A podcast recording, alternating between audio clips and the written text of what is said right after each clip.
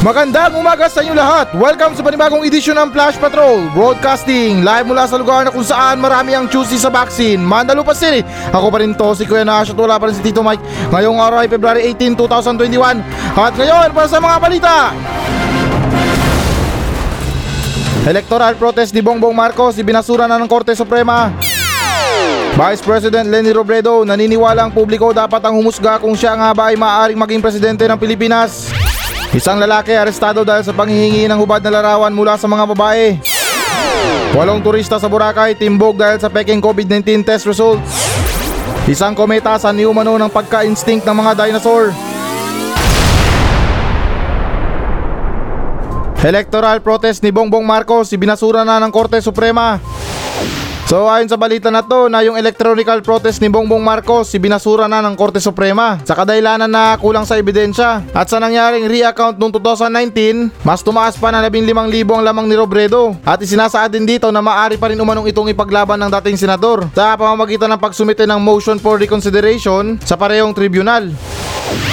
Mantakin nyo, grabe naman to, 5 years bago magkaroon ng resulta. Tapos yung resulta ibabasura lang. Pati ang tagal na ng panahon na nakalipas, hindi niya pa rin ba matanggap yung pagkatalo niya? Pati sa tingin ko, mayaman naman tong si Marcos. Ano pang habol niya sa mga ganitong aligasyon? Pero linawin ko lang ha, wala akong pinapanigan sa dalawa. Ang tagal na ng balita na to, paulit-ulit na lang, nakakasawa ng pakinggan, naghihirap na nga yung mga Pilipino, nag-aaway pa yung mga gobyerno. Ganyan ba ka-importante sa inyo yung kapangyarihan? Ako, namulat ako sa kahirapan. At laking pasalamat ko yun. Kasi kontento na ako kung anong meron ako. Hindi tulad ng isang pagiging mayaman. Mayaman na nga, gusto pang yumaman. Alam nyo kasi, life is short. Dapat enjoy na lang natin kung anong meron tayo. Eh kung mayaman na tayo, may sapat na tayo na pera sa pang araw-araw, nabibili natin yung mga anong gusto natin, kahit papano, may tatlo kang kotse, okay na, dalawang motor, tapos meron kang magandang negosyo, sapat na siguro na dahilan yun para mabuhay ka ng masaya. Hanggang sa pagtanda mo. Karamihan kasi yan ang problema sa mga tao na mayayaman. Hindi makontento sa kung anong meron. Okay lang sana kung tumutulong tayo sa mahirap. Eh yung iba, ipon ng ipon ng pera. Eh hindi naman required sa langit yan. Ang required doon yung kabutihan mo sa mundo. Eh sa mga panahon na nangyayari ngayon sa gobyerno, kung hindi agawan sa pwesto, nakawan ng pera. Na yung pera ay dapat sa mga mahihirap. Kaya ako kung mayaman lang ako at meron ako magandang negosyo, magpipirmi na lang ako sa bahay. Tapos pag naboring ako, mamamasyal ako sa ibang lugar. Mag-relax at enjoy ko yung buhay ko. Hindi ko na kailangan na makipagtalo or agawan sa pwesto na yan. Eh kung gusto nyo yung crown, edi go, kunin nyo yung crown. Siksik nyo sa ulo nyo. At mabalik tayo sa balita na may mga balita akong naririnig na tungkol sa pamilyang Marcos. Ah, itong balita na to ay napakatagal na. Na itong Marcos daw ay marami daw mga bank account sa ibang bansa. At sila rin ang nakakuha ng Yamashita Treasure. Eh, yung Yamashita Treasure na yan, sa pagkakaalam ko malaking halaga na yan. Kahit na siguro yung apo mo sa talampakan. At may apo na rin isa sa talampakan. Mapapakinabangan pa rin yung halaga ng treasure na yan. Pero yun naman ay mga balita-balita na tungkol kay Marcos ay tanging chismis lang yun sa Mandalupa. Hindi pa rin natin alam kung anong totoong istorya. At patunay na rin tong balita na to na sobrang tagal natin makamit ang mga ustisya. Resulta pa lang umaabot ng taon. Ito nga umabot ng limang taon. Tapos rejected pa. At speaking sa mga rejected na yan ha, relate din ako kay Marcos. Minsan na rin ako na-reject ng teacher ko sa school. Eh kasi dati bulak-bulak ko. Hindi ako pumapasok sa klase. Na instead na dumiretso ako sa school, dumidiretso ako sa mga internet shop. At nung pumasok na ako sa klase, gumawa ako ng excuse letter. Kasi limang araw ako hindi pumapasok. At nung binasa na ng teacher ko yung excuse letter ko, mas masaklap pa yung naranasan ko kaysa kay Marcos. Krinampol yung excuse letter ko na ginawa at nanggaakmang mag 3 points tapos paid away pala sa basurahan. At na-shoot sa basurahan. Sabay sabi na hindi ko to tinatanggap, dali mo yung parents mo. O di ba? Parang mas malupit pa yung pagsusumiti ko ng excuse letter kaysa kay Marcos. Eto, binasura lang. Baka nilagay lang sa basurahan talaga. Sa akin, pinaid away pa. Kaya sa buhay natin, um, sa mga ganitong issue, kung talo tayo, tanggapin na lang natin. Naintindihan ko naman yung hangarin nilang dalawa. Ang makaupo sa pesto at tumulong sa mga tao. Pero kung iisa lang naman yung layunin nila, bakit hindi nila magparaya yung isa? Kasi alam ko, iisa rin yung sasabihin nila sa pangangampanya. Ang maiaon sa hirap ang mga mahihirap na Pilipino. Kung yun naman ay totoong hangarin nila. Kasi sa pinapakita nila sa mga tao, yung klase ng pag-aaway nila, parang sinasabi nila sa isa't isa na magnanakaw sila.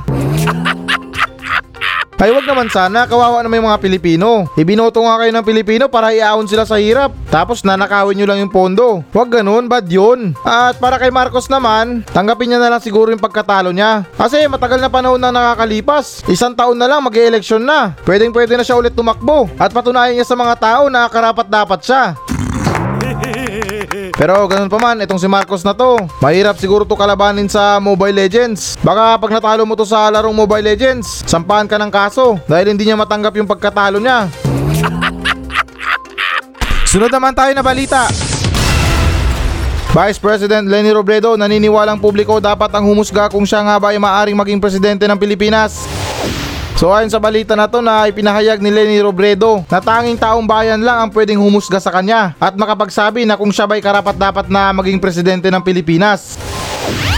Grabing away na to, walang humpay talaga no? Magmula nung nakaupo sila sa mga pwesto nila, hindi yata sila magkaayos. Alam niyo sa tagal ko nabubuhay sa mundo na to, magmula nung namulat ako sa mga balita na yan, sa mga presidente, sa mga nangyayari sa gobyerno, wala pa ako nabalitaan na tulad sa ibang bansa, yung vice president at presidente magkaibigan, nagtutulungan. Pero dito sa Pilipinas, magkaaway. Di ko maintindihan yung mga pinag-aawayan nyo. Puro kayo patama sa isa't isa. Huwag niyong paniwalaan yan. Ito naman sa kabila, sinungaling yan. Walang katapusan na pag-aaway. Hindi namin alam kung sino ba nagsasabi ng totoo. Alam nyo, para sa akin ha, suggest ko lang to para maintindihan din namin ng mga Pilipino kung ano ba talagang pinag-aawayan nyo. Ba't hindi na lang kayo magpatulpo? Nang marinig naman namin yung panig nyo. Kasi doon sa programa ni Rapi Tulpo, malinaw lahat ang mga detalye doon. At binabasa pa ni Idol yung mga comment ng mga netizen. Kung kanino ba sila sumasang-ayon. Pero yun lang naman ay suggest ko. Pero kung ayaw nyo magpatulpo, ay wala na akong magagawa doon. At pati mabalik tayo sa balita ah. Para sa akin ah, tulad na rin ng sinabi ni Lenny na taong bayan lang ang pwedeng humusga sa kanya, parang mahirap na yata na bawiin yung mga loob ng mga tao. Kasi base sa pagkakaintindi ko, itong si Lenny marami nang may ayaw sa kanya. At nang dahil to sa mga DDS, gumagawa ng mga peking account, maraming peking account ha, yan ay tinatawag nila na trolls, ay yan na sila yung gumagawa ng mga kwento para siraan yung kabilang panig. So yung mga Pilipinong tanga naman, basta-basta na lang sasang-ayon sa mga sinasabi ng mga trolls na to o yung mga peking account. Kaya bago tayo musga, alamin muna natin yung totoo. Hindi yung makikisang-ayon tayo sa isang comment sa Facebook na mapanirang puri lang pala. Tapos sasabihin, oh tama siya, ganun nga. Kahit hindi naman totoo. Kaya huwag kayo basta-basta magpapaniwala sa mga comment dyan sa Facebook. Bumasi na lang tayo sa ipinapadama nila sa atin. Na kung sa tingin nyo na isang mabuting tao si Lenny, okay lang, go, sige, panindigan nyo. At ganoon din kay President Duterte. Na kung sa tingin nyo na ay mabuti siyang presidente, okay lang din, go lang, paniwalaan nyo. Pakiramdaman nyo na maayos kung sino ba talaga ang gumagawa ng tama. Kaya wag tayo basta-basta na magpapaniwala sa mga sinasabi ng tao dahil yung mga tao ngayon ay mapanghusga. Kasi ako parati na rin ang ginagawa ng kwento dito at madalas nila akong husgahan na ipinagpipilit pa rin nila na paniwalaan ng mga tao yung fake news tungkol sa pagkabuntis ko daw sa kapatid ni paring Jojo. Dito sa Mandalupa, ako daw yung ama ng anak niya. Hindi ko man lang daw pinanagutan. Eh kung makikita mo yung anak ng kapatid ni paring Jojo, malayong malayo sa kutis ko. Ako, negro ako. Eh yung bata na yun may pagkatisoy. Eh di ba sinasabi nila na mas malakas daw yung jeans ng lalaki kaysa sa babae. So malabo na anak ko yun. At walang nangyari sa amin. Fake news talaga yung kumakalat dito sa barangay namin. Kahit kailan yung mga basher ko hindi talaga ako tinatantanan. Na sinasabi nila na hanggang ngayon nagra-rugby pa rin daw ako. Kada commercial break. Eh kung totoo naman na nag-rugby ako, baka hindi na ako matinong kausap ngayon. Eh kasi nga nag-commercial break na rin. So ibig sabihin nag-rugby ako. Wala po, hindi po totoo yun na nag-rugby ako. Tumigil na ako sa pagla-rugby. Huwag niyong paniwalaan yung mga nagpapakalat ng balita tungkol sa akin. Naglalaro lang ako ng Mobile Legends kapag commercial break. Pero ganun pa man, mabalik tayo sa balita. Wala na akong idea sa mga pinag-aawayan ng dalawa na to. Kasi nga, tulad ng sinabi ko, unang-una pa lang magkaaway na yan sila. Kaya para sa akin, bahala na lang. Magtatrabaho na lang ako ng maayos. Hindi na ako aasa sa gobyerno. Kasi napakatagal na yung mga pangako nila para sa mga Pilipino. Naiahon tayo sa hirap. Pero parang imbes na umahon tayo, lalo tayong lumulubog. Sunod naman tayo na balita. Isang lalaki arestado dahil sa panghihingi ng hubad na larawan mula sa mga babae. So ayon sa balita na to na isang lalaki arestado sa panghihingi ng hubad na larawan ng mga babae. Na yung estilo ng lalaki na to ay manliligaw muna siya at pagkatapos hihingan niya ng hubad na larawan yung babae. At nung tinanggihan siya ng babae na magbigay ng hubad na larawan ay pinagbantaan yung pamilya ng babae. At sambit ng sospek kaya nga lang daw nagawa niya yon ay lagi daw siya sawi sa pag-ibig at lagi rin nababasted. So, ganun, pag busted ka, ganyan lang gagawin mo? Isa kang literal na manyakis. Pati parang nagtataka ako. Paano kaya nahuli itong lalaki na to? Di kaya gumagamit siya ng totoong account niya sa pagkikipag-chat sa mga babae. Grabe naman yung tapang mo. Ginagawa mo yan sa totoong account mo? Grabe naman yan, ang tapang mo naman. Di kaya may sayad to sa utak? Or di kaya lumuwag yung turnilo niya? Hindi niya ba inisip na pwede siyang i-post ng babae sa Facebook? At mapahiya niya yung sarili niya? Alam nyo, hindi na bago sa akin itong mga ganitong issue. Marami na rin nagre-reklamo tungkol sa mga ganyan mga hubad na larawan. Na yung iba, minalas, kumalat. At hindi lang mga larawan ha, pati yung mga video nila. At itong sinasabi ng suspect, kaya nga lang daw nagawa niya yon kasi palagi daw siya nababasted. Paano hindi siya mabasted? Eh siguro unang araw pa lang umihingi na ng hubad na larawan. Tapos pag sinabi ng babae na sobrang bilis mo naman, yun yung ibig sabihin nun, pinagpasensyahan ka pa. Binigyan ka ng second chance para hindi ka naman ma-open. Pero itong ginawa ng tukmol na to ay nagbanta pa pag hindi pinagbigyan. Pati alam nyo sa panahon ngayon dapat na tayo mag-ingat. Kasi may mga kumakalat na scammer ngayon, pag once nila nakuha yung hubad nyo na larawan, sunod-sunod na yung mga pangingikil niya sa inyo. Kung hindi naman sa pangingikil sa pera, dapat may kapalit. In short na binablockmail kayo. Kaya wag tayo basta-basta na magtitiwala sa mga nakachat natin. Pati kung mayroon tayong mga kachat, wag na nating paabuti ng madaling araw. Kasi dyan na lumilihis yung topic. Yung tipong kani-kanina lang tinatanong kung ano mga paborito mong bagay. Paboritong ulam. Tapos pagsapit ng mga madaling araw, naubusan na ng topic, dyan na magtatanong na yan kung ano bang ginagawa mo. Tapos magre-reply yan na ito nakahiga lang. Tapos hihingi ng picture yan na patingin nga. Tapos magsisend naman ng picture. Eh syempre sa hindi ko naman minamasama ha. Eh yung mga babae naman, ayaw mag-send ng picture na pangit sila. Syempre mag-aayos muna yan. Kunyari hot. At doon na, tuloy-tuloy na. Pwede bang makita yan? Kahit pasilip lang? Pati wag na wag kayong maniniwala sa mga sinasabi nila. Na yung mga sinasabi nila na, oh promise, akin lang to. Walang ibang makakita nito. Pero yung totoo, katabi niya pala yung tropa niya. At yung demonyong tropa niya, nanghingi din ng picture. Na sinasabi niya na, isin mo nga sa akin yan pre. Kaya doon na magsisimula yung pagkalat. Kaya lagi natin tandaan na wag na wag tayo magtitiwala sa mga ganyan. Kahit sa mga asawa natin, wag. Kasi sa panahon ngayon, laganap na yung mga scammer at hacker. Na pag once na hack yung account nyo, panigurado kakalat talaga yung mga picture. Kaya lagi tayo mag-ingat, babae man o lalaki. Pero sa tingin ko, itong mga lalaki, wala na sigurong pangangamba. Kasi para sa akin, bibihira lang naman yung mga babae na humihingi ng mga picture na ganyan. Yung mga hubad na larawan sa mga boyfriend nila. Kasi kung yung mga lalaki humihingi ng mga hubad na larawan sa mga girlfriend nila, sa mga babae naman ay hindi. Hindi nila kailangan yung mga nude photos nyo. Ang kailangan nila yung picture kung nasa bahay ka ba talaga. Na sige nga, mag-picture ka nga katabi ang ventilador. Kasi tayo mga lalaki malihim tayo sa mga girlfriend natin eh. Pero hindi ko naman nila lahat. Yung mga ibang lalaki lang naman na mahilig gumala kasama yung mga tropa at hindi nagpapaalam sa mga girlfriend nila. Kaya yung kinalabasan pag once na nalaman ng girlfriend na gumagala yung boyfriend niya ay sa susunod hindi na yan maniwala. Pag sinabi ng boyfriend na nasa bahay lang siya. Kaya instead na umingi ng hubad na larawan, hihingi na lang yan ng video na katibayan na nasa bahay siya. Yung tipo na sige nga payakin mo yung pamangkin mo, videoan mo. Kung talagang nasa bahay ka. Pero ganun pa man, mabalik tayo sa balita na to. Ulitin ko, lagi tayong mag-iingat sa mga kachat natin. At wag na wag tayong magtitiwala sa mga hindi natin kakilala. At para sa suspect na to, talagang mapupunan niyang kamanyakan mo sa loob ng kulungan. Doon, marami nakahubad doon. Pero merong issue. Mas malaki pa sa katawan mo at puno ng tato. Sunod naman tayo na balita. Walong turista sa Boracay timbog dahil sa peking COVID-19 test result. So ayon sa balita na to na walong turista ang timbog sa Boracay matapos magpresenta ng peking COVID-19 test result. At sinasaad din dito nung i-check na ang kanilang mga result sa nasabing ospital, hindi umano mahanap sa listahan ng mga pangalan ng mga sospek.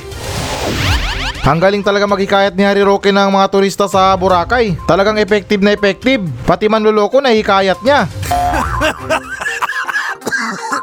Etong mga nahuli na to, hindi siguro sila na-inform sa una nang nahuli sa Boracay na nagpresenta rin ng mga peking swab result. Hindi ba kayo nangamba na meron nang nahuli? Tapos tuloy pa rin mga gawain nyo? Kaya paalala ko sa mga nagpaplano na pumunta ng Boracay, huwag na huwag kayong gagawa ng plano pag nasa rekto kayo. Kasi tiyak makakabasa kayo doon na gumagawa ng swab result. At pwede ka pang mamili kung positive or negative. Pati hindi naman sa sinisiraan kong Boracay ha. Kasi total marami na nagkakandara pa na pumunta dito at kahit na peke yung mga swab result nila, ay naglalakas loob pa rin sila or nagbabaka sakali na hindi mapansin ng otoridad dyan at makapasok sila sa Boracay. Ano bang meron dyan na wala din sa mga ibang beach? Pareho lang naman dagat. Kasi para sa akin parang hindi naman enjoy yung mga tanawin sa mga dagat. Malawak lang yung paningin mo. Ewan ko lang sa iba kasi nakadepende rin yan sa tao. Kung nag enjoy ba sila sa mga dagat. Kasi ako mas gusto ko yung mga ilog or sapa. Kasi kapag napunta ako sa mga dagat na yan, iba kasi yung pakiramdam ko na kahit hindi ako maligo, parang nangingitim pa rin ako. Tapos yung hangin ng dagat parang medyo malagkit sa katawan. Eh kung sa mga ilog-ilog ka, kahit sabihin na natin na medyo mababaw yung ilog, tampisaw-tampisaw lang, enjoy ka na. Tapos ang ikinaganda doon, malilinisan mo talaga yung sarili mo. Kumuha ka lang ng bato at maghilod sa katawan mo. Eh di nabawas-bawasan pa yung libag mo sa katawan. At pwede ka pang maglaba. At kung meron man mga binibenta na pagkain doon, ay medyo makakamura ka. Kasi yung mga paligid doon, yung mga nagtitinda, mga residente lang. Hindi tulad sa mga resort na yan, sa mga Boracay, na kadalasan yung mga presyo ng mga pagkain ay doble sa labas. Tapos yung iba, hindi pa sila payagan na magdala ng pagkain. Kailangan doon ka bumili sa kanila. At yung mga rent sa mga kwarto, napakamahal. Talagang gagastos ka. At linawin ko lang ha, hindi ko po sinisiraan ng mga nagnenegosyo sa mga dagat. What I mean yung mga resort na yan. Ipinagkukumpara ko lang yung mga gusto ko. Kasi tulad ng sinabi ko, sa mga ilog na yan, mas pipiliin ko na mag-relax dyan kaysa sa mga dagat. Kasi una ko nang sinabi na napakamahal yung mga accommodation doon. Sa mga pag-rent sa mga room. Samantalang sa mga ilog, libre lang. Wow. Basta magdala ka lang ng tent mo. Huwag ka lang magpaabot ng gabi. Pero ewan ko lang sa iba kasi yung mga iba nag-overnight talaga sa mga ilog. Ah doon, ibang usapan na yun, nakakatakot na yun. Baka kasi nagapangin ako ng mga white lady doon. Eh, yung mga ilog na yan, may mga balete pa naman yan. Baka nga may mga nakatira pang mga kapre dyan. So, yun lang yung issue sa mga ilog. Hindi ka pwedeng magpaabot ng gabi. At yan din yung mga kabaliktaran sa mga resort. Kasi sa mga resort, enjoy na. Pagsapit mismo ng gabi. Yan nalalabas yung mga fire dancing na talagang mag enjoy ka naman. At mabalik tayo sa balita, talagang problemado itong walong tao na to. Kasi imbes na magpunta sila doon at mag-enjoy, ay nakalaboso pa sila. Pero okay lang naman yun, na pagpasok nila ng kulungan, isipin na lang nila na nasa ibang bansa sila. At doon sila nagbakasyon. Pati marami din mga turista doon. Yung iba nga umaabot na rin ng taon. Kaya wag na silang malungkot. May mga kasama naman sila sa loob. Kaya aral na rin to sa mga ibang tao na ay pinagpipilitan pa rin na makapasok sa Boracay. Nangangarap kayo na maging turista pero pang swab test wala kayo. Hindi kayo bagay na tawagin na turista. Kasi yung mga totoong turista, pinagplaplanuhan talaga yung mga pagpunta sa mga ganyan. Na nakaipon sila ng sapat, na meron silang pang hotel, meron silang pambili ng pagkain na masarap. Eh kayo, binubuhis niyo yung buhay nyo. At nakakaya itong ganitong klase ha, na magpakita ka ng peke na mga swab result. Yung tingin agad sa inyo ng mga tao, manloloko. O masaya ba yung pakinggan na sinasabihan kayo ng mga tao na manloloko kayo? Kaya malaking babala na to para sa mga tao na may balak pa rin na manloko. Gobyerno ang kakalabanin nyo eh, mas wise yun sa inyo. Kumita na sila sa mga negosyo nila sa Boracay at kumita rin sila sa inyo sa mga swab result. At last na ha, habol ko lang to. Di kaya itong walong turista na to, positive to sa COVID. Kaya siguro hindi nila matanggap na nag-positive sila. Tapos gustong gusto nila pumunta ng Boracay. Kaya gumawa sila ng peking result. Eh sino ba naman ang hindi mabubuisit kapag nagbayad ka ng pagkamahal-mahal sa swab result na yan? Tapos positive ka lang naman.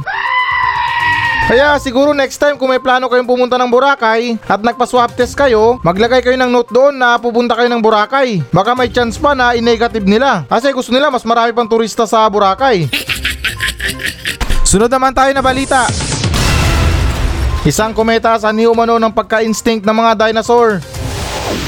So ayon sa balita na to na yung mga astronomers sa Harvard University na nagsasabing na resolba na nila ang misteryo tungkol sa malaking celestial object na sumampa sa mundo noong 66 na milyong taon nang nakakalipas na siyang responsible sa pagka-instinct ng mga dinosaur. Grabe naman ang pag-aaral na to. Ito yung literal na malupitang pag-aaral. Isipin nyo ilang taon na nakakalipas or milyong taon nang nakakalipas na pag-aaralan pa nila yun. Wow. Na itong pinag-aaralan nila itong tungkol sa celestial object. At sa mga hindi pala nakakaalam ng celestial object, huwag kayong mag-alala, hindi ko rin alam. Na sinasabi ng mga tao na to, ito daw ang celestial object na to ang responsible sa pagka-instinct ng mga dinosaur. Parang sinisisi nyo pa yung celestial object. Bakit? Pwede nyo bang kasuhan yan? Para sabihin nyo na silang pumatay sa mga dinosaur? Pati parang nakakatakot naman kung gusto nyo pang mamuhay na kasama ang mga dinosaur. Siguro naman may dahilan kung bakit na na-instinct yung mga dinosaur na yan. Pati nakakatakot kaya yung dinosaur na yan. Kasi napanood ko yung movie na Godzilla. na parang nag-aasik ng lagim. Pati sobrang laki ng mga dinosaur.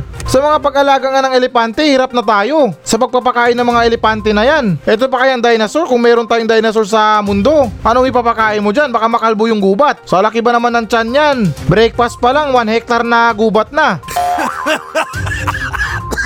At kung nalulungkot man kayo kasi wala nang dinosaur sa buong mundo, huwag kayong mag-alala, pinalitan naman ng buhaya yan. Mas mapanganib pa nga sila kaysa sa mga dinosaur. At yung mga buhaya na tinutukoy ko marunong maglakad, nakatira sa malalaking bahay, nakaupo sa pwesto. Kaya kung magkakaroon man ng malaking celestial object ulit, ay please lang baka pwede nyong ibagsak sa mga bahay ng kurap, nang ma-instinct na yung mga kurap na tao na yan.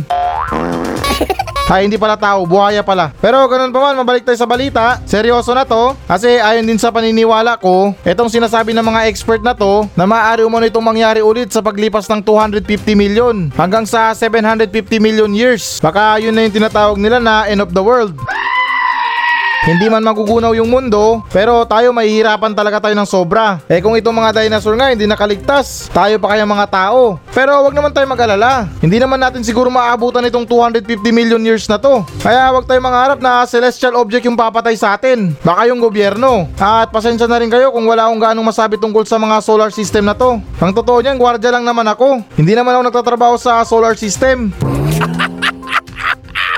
At saka hindi pa ako nakapunta dyan. Tatanungin ko pa yung tatay ko na si Papa Sausage 1684. Yan pangalan ng tatay ko, yan yung code name niya nung binata pa siya. Kasi laking JJ mo yung tatay ko. Na parati niyang ikinikwento sa akin na nakarating na daw siya ng buwan. At nagstay daw siya ng ilang araw doon. Kaya sinabi niya na rin sa akin na may konting alam siya sa mga solar system. Pero kahit tatay ko yun, hindi ako naniniwala. Eh dating rugby boy yun. Nagmana lang ako sa kanya. At sana itong mga expert na to sa Harvard University, sana mapag-aralan din nila or maresolban nila yung mga korupsyon na nangyayari sa buong mundo. Kasi nga, 'di ba, naresolban nila yung mga pagka-instinct ng mga dinosaur. Ito pa kaya mga korupsyon sa mundo. At last na, habol ko lang to. Kanina pa kasi to paikot-ikot sa isipan ko. Ano kaya ang kinalabasan ng Mandalupa kung mayroong mga dinosaur dito? Baka hindi rin magtagal yung mga dinosaur dito. Eh, kukunti lang mga puno dito. Ang marami dito basura. So kahit walang celestial object, talagang may instinct yung mga dinosaur dito. Kasi naman sa sobrang dami ng mga basura dito, kulang na lang nga si Wall-E.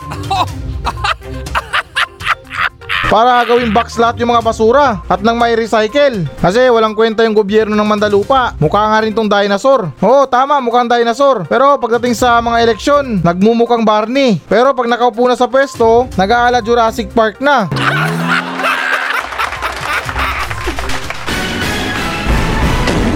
So yan muna mga balita ng Flash Patrol sa araw na to. Maraming salamat sa pakikinig. Ako pa rin to, si Kuya Nash at maraming salamat ulit. Wala pa rin si Tito Mike. Masayang masaya ako.